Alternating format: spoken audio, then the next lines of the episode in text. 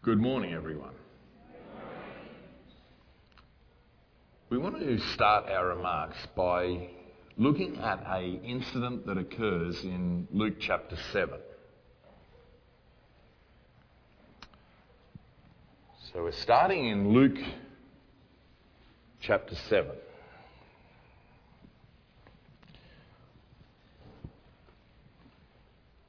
We've been emphasising all the way through that our Lord has a, an incredible passion to save people for the kingdom.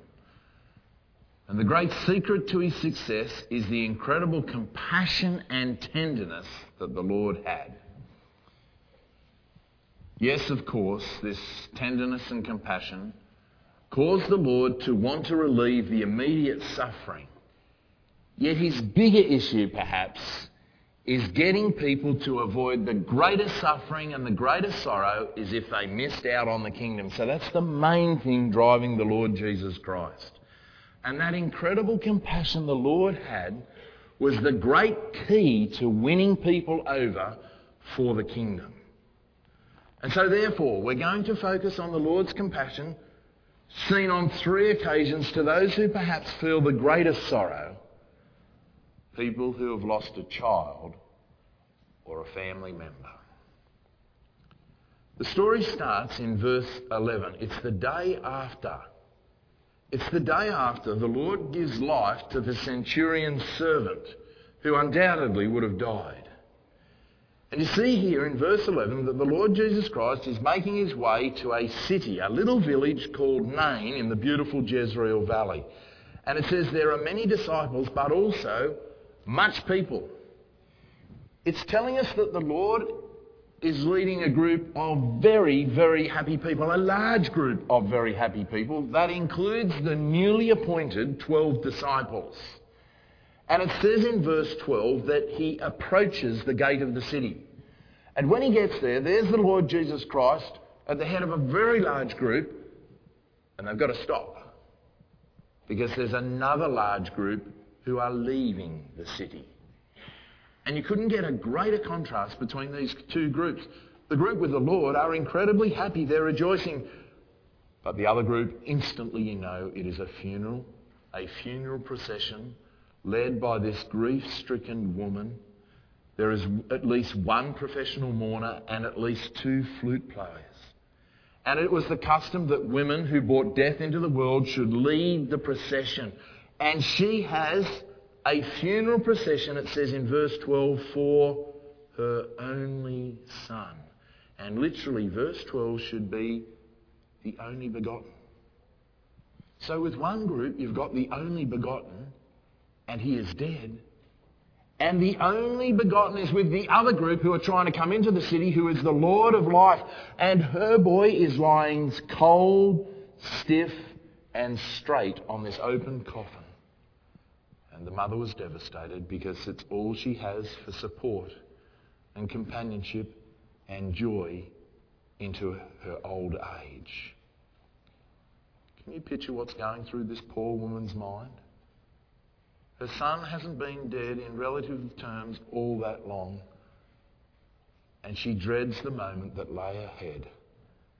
Yes, her son is dead, but at least she has the body there to remember him and now it is the worst time in her life where her beloved son's body is going to be buried out of sight forever. She's got friends and relatives and people she knows who are trying to comfort her. But what can they really do? Of course, they can mourn with her, they can sympathise with her. But in reality, they are totally inadequate to really comfort her. And verse 13, as soon as the Lord, instantly the Lord has compassion. That word compassion is a very strong word. His bowels yearned. It is the strongest of all the Greek words for compassion. The feeling he has comes from deep, deep down in his being. And do you know, brothers and sisters, this word is only used of the Lord in the Gospels. It's as if he is the only one who is capable of such deep compassion. And if he saw anyone in trouble, he was always moved with compassion And that compassion always drove him to do something. And as we said before, that's the great key to his success. People came to know this. So many people actually experienced them in their own family circle, and it was a great motivator to follow the Lord wholeheartedly. And so the Lord takes the whole scene in at a glance. He gently steps forward. He could not help but be moved by her weeping, and he says to the woman, Weep not. The woman looks up through her tears, absolutely amazed. Why shouldn't I weep? And brothers and sisters, we would not blame this poor woman if she was not angry. Who do you know what you're talking about? You're a complete stranger. You've got no idea. Her, his words would appear insensitive, blurted out. And then the Lord intrudes on the procession and touches the bier. Brothers and sisters, it would be as if we would have a funeral procession and we stop the funeral procession at a zebra crossing. Is that what you call a pedestrian crossing? You stop the hearse, do you call them hearses? And you go to the back of the hearse and you open the back of the hearse and you then open the coffin, do you call them coffins? And then you actually touch the dead body. If that happened to your funeral, if a, if a stranger did that, you would be absolutely horrified. And that's exactly what the Lord does here in verse 14. And when that happens, can we blame the men who bear it standing still? They froze. And there is silence. I believe the flute player would have stopped his noise, the mourners would have stopped their mourning. And to this woman, what the Lord did was absolutely disgusting and abhorrent. He's touching my dead boy. And then it gets worse. He talks to my dead boy. She expects the Lord to speak with the voice of a madman.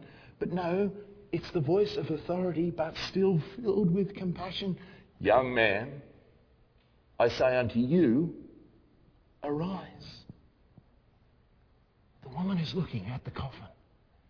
And all of a sudden, the sheet that was covering her boy starts to move. It falls off. And she cannot believe it that when the linen cover falls off, her boy stands up, sits up, and starts to speak.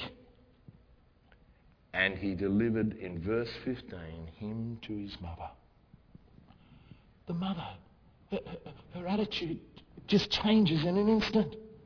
She's outraged, she's upset, and now she is overcome by tears of sheer delight and joy. Oh, this is a very, very important miracle. It is the first resurrection that the Lord has carried out. But despite the fact it's such an amazing miracle, this boy is raised without this woman having any faith at all. There is only one reason this boy is resurrected. And it's in verse 13, and it's worth highlighting. The Lord had compassion. What is being highlighted here is that very early on in the ministry of the Lord Jesus Christ, you would want to follow this person. You would want to be like him filled with compassion for others, and He is filled with compassion for you. Brothers and sisters, why would we not want to serve our Lord with our whole heart?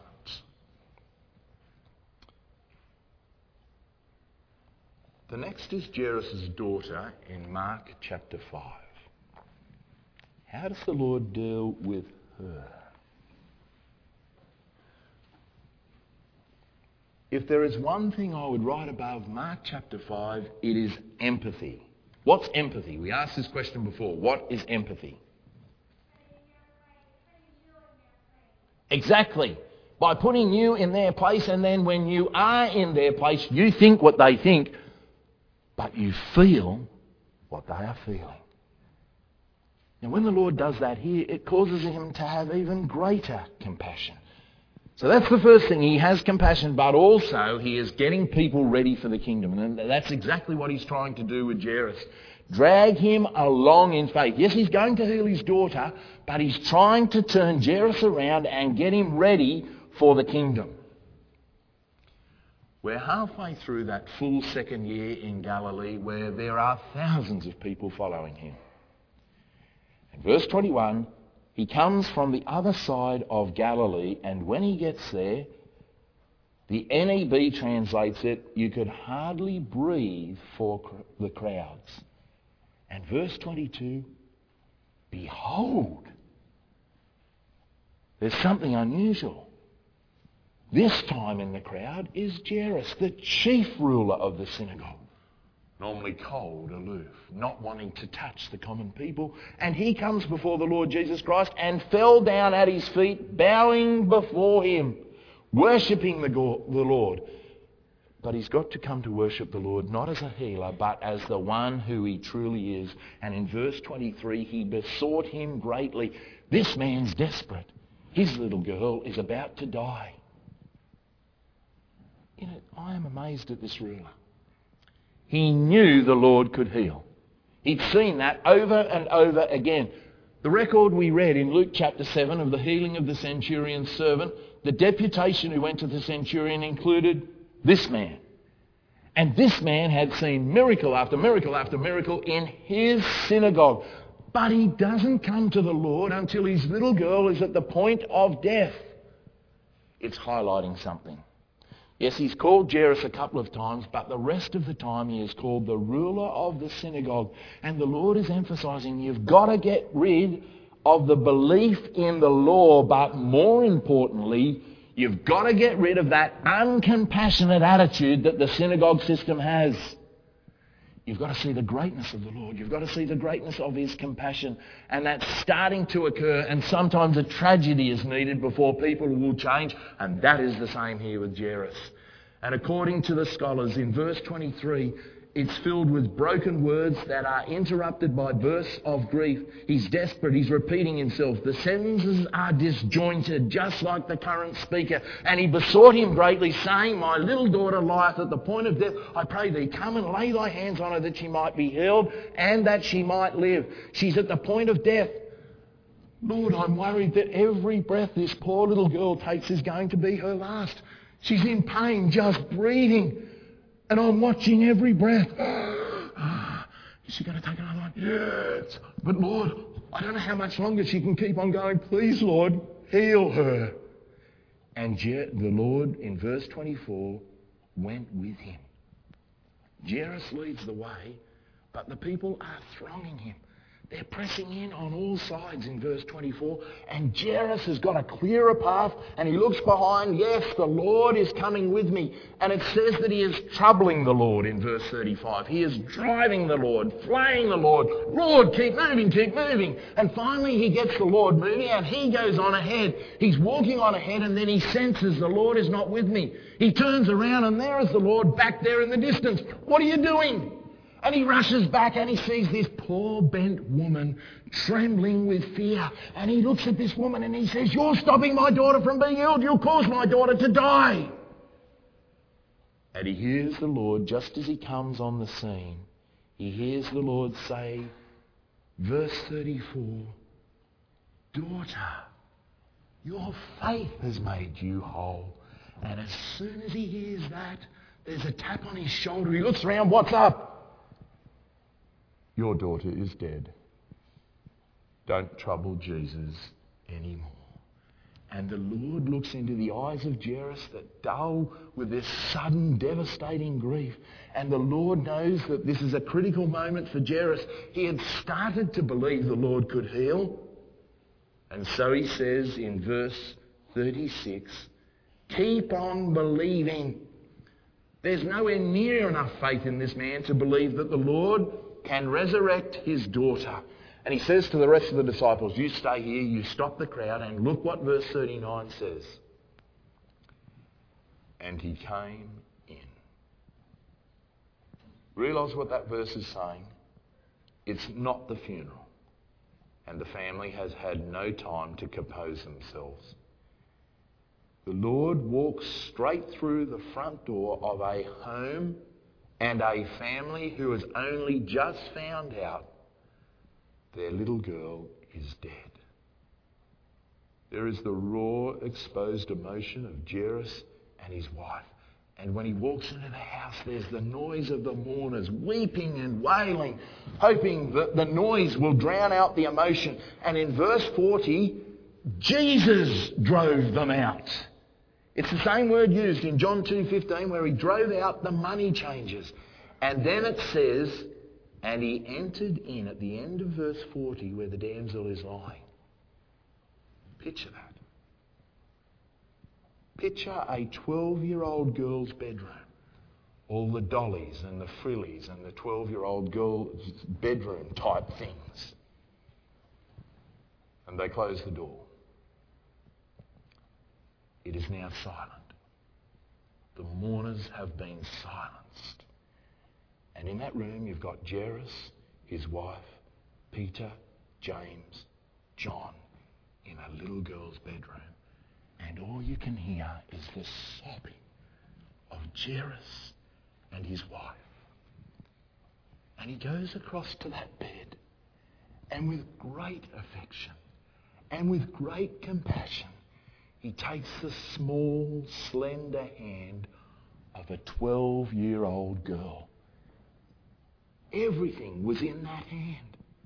Her whole future, her whole life ahead of her, hopefully as a woman, as a wife, as a mother.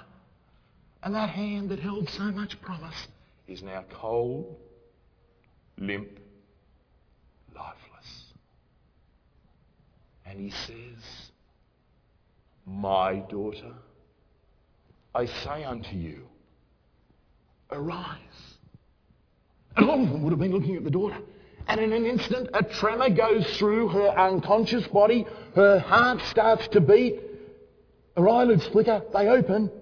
She smiles, pushes the bedclothes off, stands up, and walks across to her parents.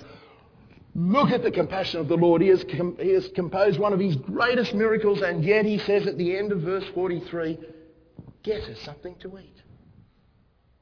Why on earth would you tell such small detail when he's just performed a resurrection? Brothers and sisters, the Lord is emphasizing again his compassion and his tenderness. He is aware of the most basic need. Brothers and sisters, he knows what you're feeling and He knows what you need. Picture it from the girl's perspective. She's 12, but 12 year old girls know quite a lot. She knew that it was serious for some time. She could tell that. She could tell that by her mum and dad, uh, just the way they looked at each other, so worried. When she was asleep, or when they thought she was asleep, they'd have their whispered conferences.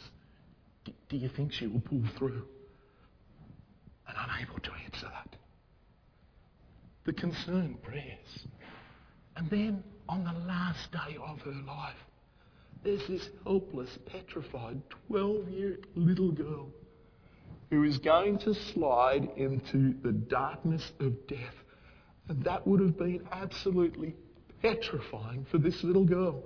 And I have no doubt whatsoever that as she was sliding into death, into unconsciousness, there's no doubt whatsoever Mum was holding her hands, and only minutes before she says to Jairus, Jairus, go and get Jesus right now.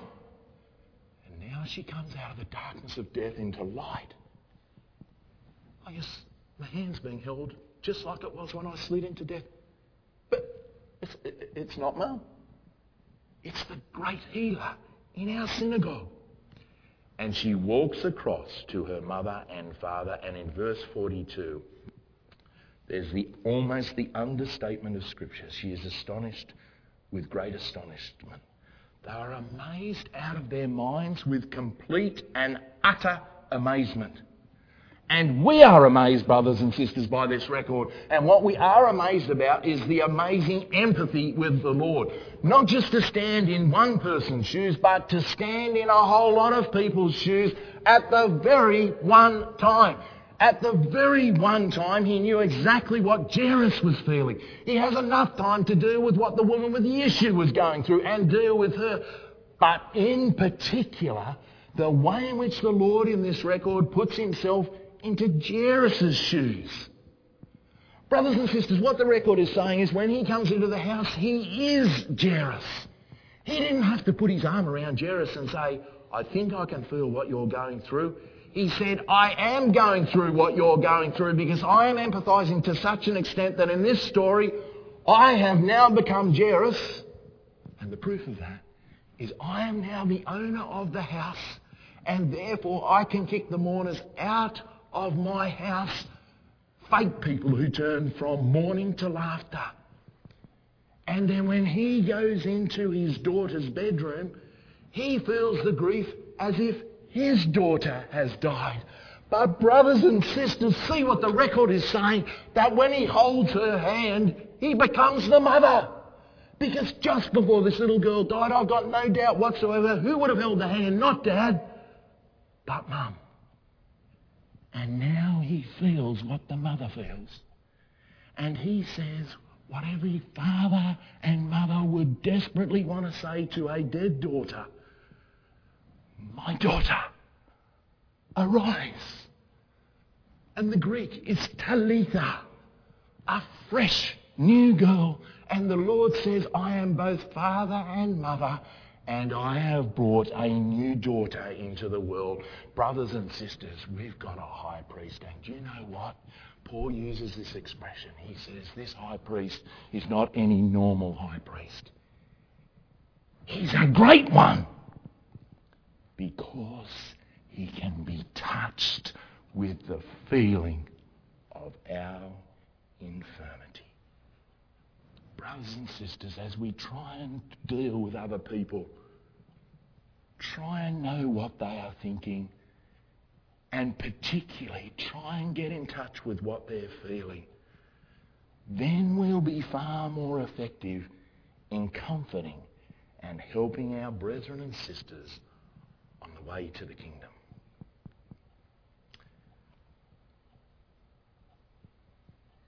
We want to have a look at John 11.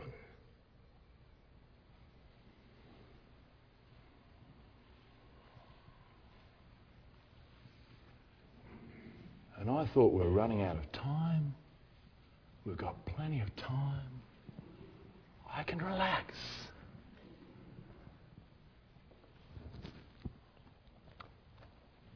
John 11.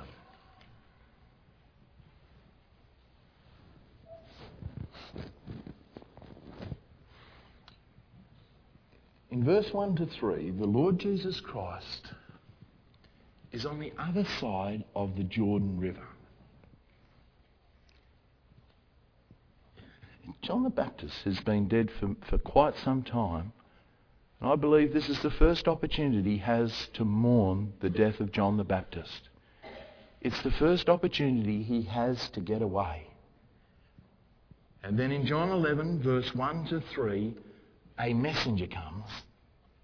The one you love, Lazarus, is really, really sick. Lord, come right now or do something immediately because if you don't, he'll die. And it was incredibly difficult for the Lord Jesus Christ in verse 6 to stay another two days knowing that Lazarus would die. And eventually, after two days, he makes his way to where Lazarus lived. He would go to Lazarus, and he knew by healing Lazarus, he would set in motion a chain of events that would lead to the crucifixion. And so, therefore, what the Lord does is he goes and helps his friends when he knows that he would die for his friends. And when the Lord finally gets there, the first one who comes to the Lord is Martha. Verse 20 As soon as she heard the Lord was coming, went and meet, met him. She was used to activity. And out comes the question that had been on her mind since the messenger left in verse 21 Lord, if you had been there, my brother would not have died. But I know that even now, whatsoever you will ask of God, God will give it to you. What did she think Jesus would give her? I don't think she believed that Lazarus would be resurrected then and now. Because she says in verse 24, I know that he will rise again in the resurrection at the last day. What is she hoping the Lord can give her? What she was hoping the Lord would be able to give her is empathy, sympathy, and compassion, so therefore it might take away a little of the sorrow that absolutely overwhelmed her. In verse 28, When she had so said, she went her way and called Mary her sister. There's this protective care of Mary. The master is come and calleth for thee. And as soon as Mary heard that, she arose quickly and came unto him. She is greatly relieved. The Lord is here. And when she saw Jesus in verse 32, all this pent up emotion comes out and she collapses at the Lord's feet and repeats the statement of Martha. She's more demonstrative than Martha. This is the question that was repeated often Lord, if you had been here, my brother would not have died. Brothers and sisters, the Lord knew full well, there was not a shadow of a doubt that he would raise Lazarus. He'd already approached his father in prayer. And yet in verse 35, get a clear picture of this. Our Lord wept. You look into the eyes of the loving Lord, and those eyes are brimming with tears. Why? Why did the Lord cry? Brothers and sisters, when someone is heartbroken, quite often it's better to say nothing. Quite often, a person will be that heartbroken. The only comfort they receive is when someone weeps with those that weep. And the Lord wept because he knew what a rotten enemy death was. And he wept because he knew that there are going to be continual tears until death is swallowed up in victory. And he wept because this scene is going to be repeated so many times over the next 2,000 years. And you can be assured at a funeral where a brother of the Lord has died or a sister of the Lord has died, you can be guaranteed. I cannot give you the answer of why that has happened. I cannot give you the answer of why there is that suffering. But what I can tell you is in heaven, our Lord, his eyes are brimming with tears and he is weeping with you. The Lord groans in spirit. It was a groan that came from deep within, and he is agitated. It's the same word used in the Garden of Gethsemane.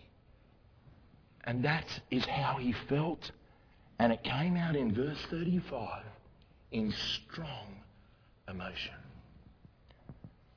And they get to verse 36 and 37 where Lazarus was buried the Jews. It always is in the sense of those hypocritical, legalistic Jews. That's the way it's used in John's record.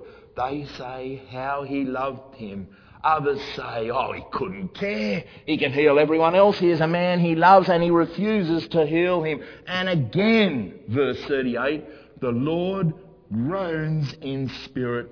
He was really hurt by what they said in verse 37, and it gave him a little taste of what would happen these men would be at the foot of the cross, and again, what these men said would eventually kill him. He didn't die from the crucifixion. He died of a broken heart. And what broke his heart? What these people said, not about him, but about his Lord. And he gets to where Lazarus lay.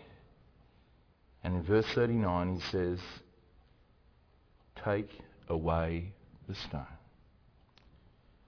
And he gave that command knowing that it would horrify everyone, in particular Mary and Martha. They felt the Lord wanted the tomb open on a whim of mere curiosity. And Martha is very, very forthright. Why should I go through that harrowing experience because I know when that tomb is open, there will be a horrific smell, and I will realize that's my decaying brother. And Jesus said, I've told you these things so that you wouldst believe. Martha, your faith is wavering. Can you see the Lord is compassionate in a deep tragedy? Yet at the same time, He's trying to get people ready for the kingdom and they take away the stone. There is a short prayer for the benefit of those who are there. He'd already taken this issue to God in prayer, and so he thanks God for the prayer that you have already heard. He's already made this petition, and God has already agreed that, yes, I will cause Lazarus to be resurrected. They're all standing there. What's going to happen? And then the Lord cries in a mega voice. He screams out, Lazarus, come forth. What's going to happen this time? You could hear a pin drop. As out of this dark tomb comes this man stumbling along, wrapped in the linen wrappings of the dead. And the people just stare, they're rooted to the spot. They're so amazed. No one goes to help him. And again, here's the care of the Lord in verse 44 Loose him and let him go. Brothers and sisters, none of us can read people like the Lord did. But surely, all of us must endeavour to understand what people are thinking and in particular, try and understand what they are feeling. Do what the Lord did. Always try to be in their shoes before you say or do anything. And in all situations, try and help, not hinder people as they make their way to the kingdom. You know, it's the same Lord who in Revelation chapter 5 and at verse 4 and 5 says to John, Stop crying. The root, the Son of David, hath prevailed over sin and death. I've finally got a cure to weeping because I've prevailed over sin and death. And so, therefore, tears will be no more. I want to conclude in Revelation 21.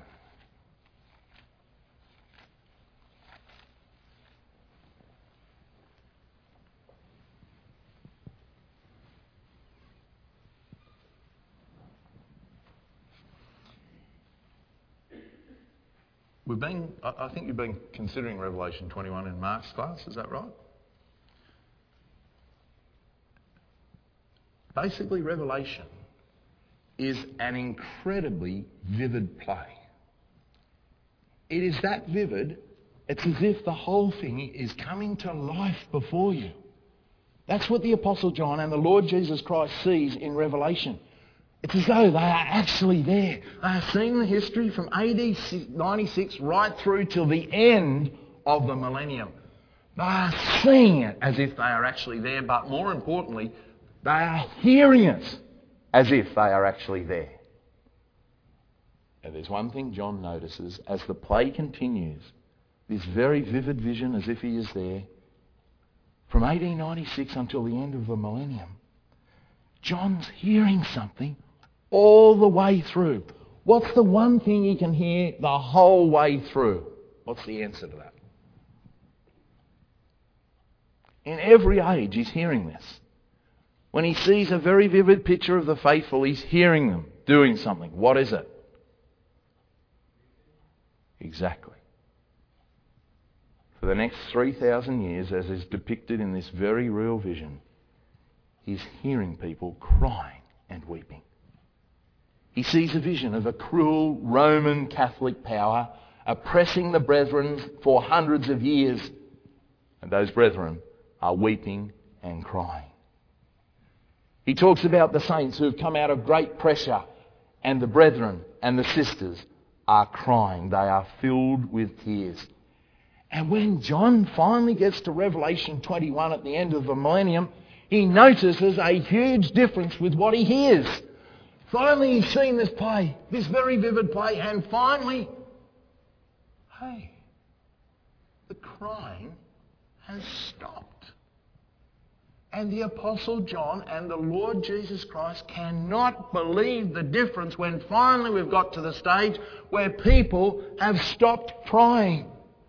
And the Lord who wept at the funeral of Lazarus is so excited when he sees verse 4. And God, God will wipe away all tears from their eyes. It's the imagery of a funeral. Brothers and sisters, I think all of us have been to a funeral. And all of us have seen someone who is absolutely heartbroken. And what do you want to do? All of us, when we see someone who is heartbroken, cannot but help to go and hug them. But verse 4 goes even further. Verse 4 talks about someone who is heartbroken and you wipe away their tears. You don't dare do this to anyone at a funeral. It's only someone who you are really close to. You wipe away the tears of your husband, of your wife, or your child. And the picture that we have here is us at the judgment seat. And when the Lord says to us, Your time of tears and sorrow and suffering is over, He's desperate to immortalize us. And He is desperate to comfort us. Particularly someone who has suffered a tragedy, who've lost a close family member. Because it feels as though someone has ripped half of your heart out. And it hurts. It hurts real bad. And here we have the guarantee of our Lord. I guarantee you the hurt for the very first time since the tragedy will totally go. And the full sense of wiping away tears is not just to wipe away tears, but the Lord hates the thing that has caused the tears. And He wants to obliterate, to totally erase absolutely all tears. And He knows the only way He'll be able to do that is to make you immortal. And it won't just be you, it will be millions and millions of people who will be immortalized in an instant, and there will be no more death, no more sorrow, no more crying, and no more pain. And that's what the Lord tried to do so often in his ministry. The Lord was desperate to comfort Jairus and his wife. He was desperate to comfort the widow of Nain. He was desperate to comfort his dear friends, Martha and Mary. But we've now got something added to the picture of the Lord wanting to wipe away our tears. John 11 has added something special. And at the judgment seat, don't turn it, don't turn, don't turn. At the judgment seat, the Lord is desperate to comfort you. He wants to put his arm around you and tell you that he understood the pain that you went through. And it is a beautiful figure where the Lord very gently wipes away the tears from your eyes and you look up into the eyes of the Lord and you realize through that whole time, He has been crying with you.